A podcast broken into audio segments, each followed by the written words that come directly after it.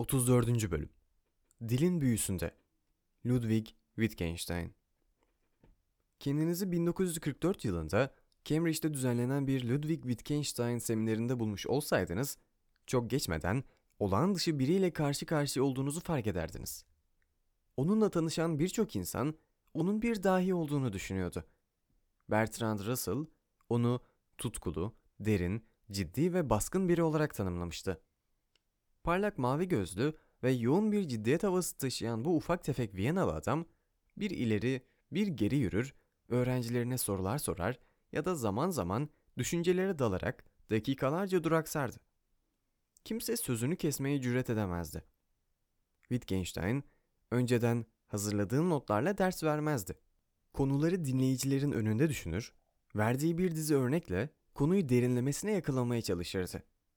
Öğrencilerine felsefi kitaplarını okuyarak vakit kaybetmemelerini söylemişti. Bu tür kitapları ciddiye alacaklarsa onları odanın diğer ucuna atıp ortaya attıkları bulmacalar üzerine yoğun bir şekilde düşünmeye koyulmalılardı. İlk kitabı olan Tractatus Logio Philosophicus numaralandırılmış kısa bölümler şeklinde yazılmıştır. Birçoğu felsefeden çok şiir olarak okunabilir.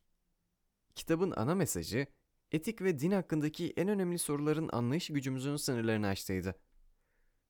Onlar hakkında anlamlı bir şey söyleyemiyorsak sessiz kalmamız gerekiyordu. Wittgenstein'ın daha sonraki eserlerinde ana tema dilin büyüsüdür. Ona göre dil, filozofları her türlü karışıklığa sürükler. Onlar dilin büyüsüne kapılırlar. Wittgenstein, üstlenmesi gereken rolü tıpkı bir terapist gibi dilin yarattığı karışıklığın birçoğunu ortadan kaldırmak olarak görür. Buradaki düşünce, Wittgenstein'ın özenle seçtiği çeşitli örneklerin mantığının takip edilmesiydi.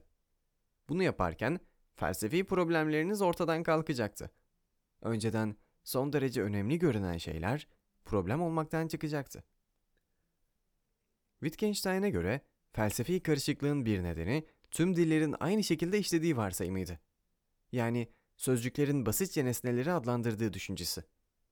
Okuyucularına birçok dil oyunu sözcükleri kullanırken yaptığımız farklı etkinlikler olduğunu göstermek istiyordu.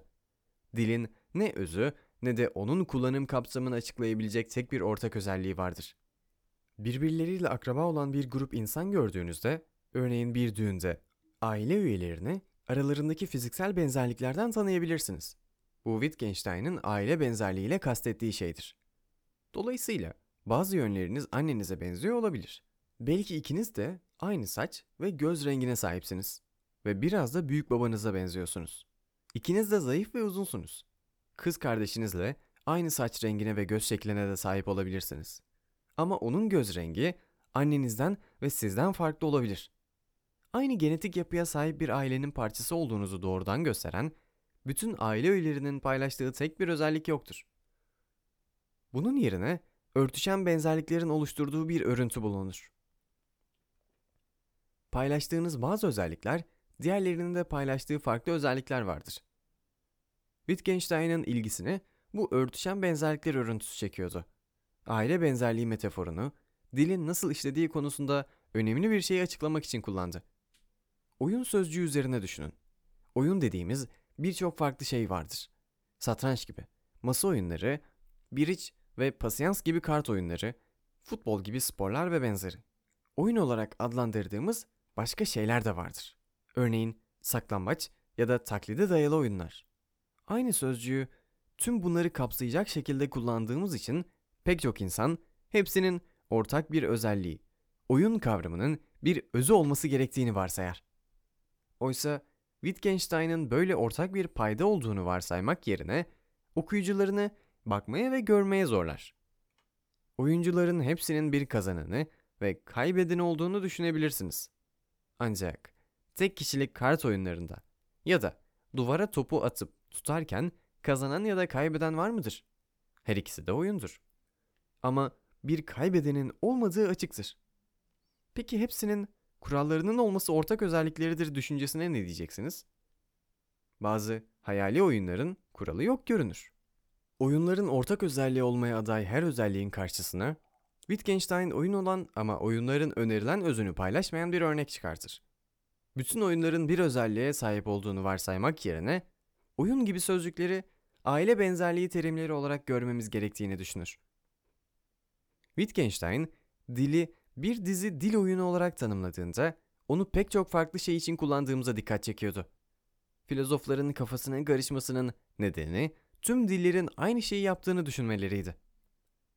Bir filozof olarak ne amaçladığına ilişkin ünlü açıklamalardan birinde Wittgenstein yapmak istediği şeyin şişenin içindeki sineğe çıkış yolunu göstermek olduğunu söylüyordu. Tipik bir filozof, şişenin içinde tutsak kalmış sinek gibi şişenin kenarlarına çarpıp vızıldar. Felsefi bir problemi çözmenin yolu, tıpayı açmak ve sineğin çıkmasına izin vermektir. Bu şu anlama gelir. Wittgenstein'ın niyeti, filozofa yanlış sorular sorduğunu ya da dil yüzünden yanlış yönlendirildiğini göstermektir. Aziz Agustinus'un konuşmayı nasıl öğrenmiş olduğuna dair açıklamasını ele alın. İtiraflar kitabında etrafındaki daha yaşlı insanların nesnelere işaret ettiklerini ve isimlerini söylediklerini söyler. Agustinus bir elma görür, biri onu işaret eder ve elma der. Agustinus giderek sözcüklerin ne ifade ettiğini anlamaya başlar ve diğer insanlara ne istediğini söylemek için onları kullanabilir hale gelir. Wittgenstein bunu tüm dillerin bir özü ve tek bir işlevi olduğu varsayımında bulunmanın örneği olarak görüyordu. Burada dilin tek işlevi nesneleri adlandırmaktır. Agustinus için her sözcük onu karşılayan bir anlama sahiptir.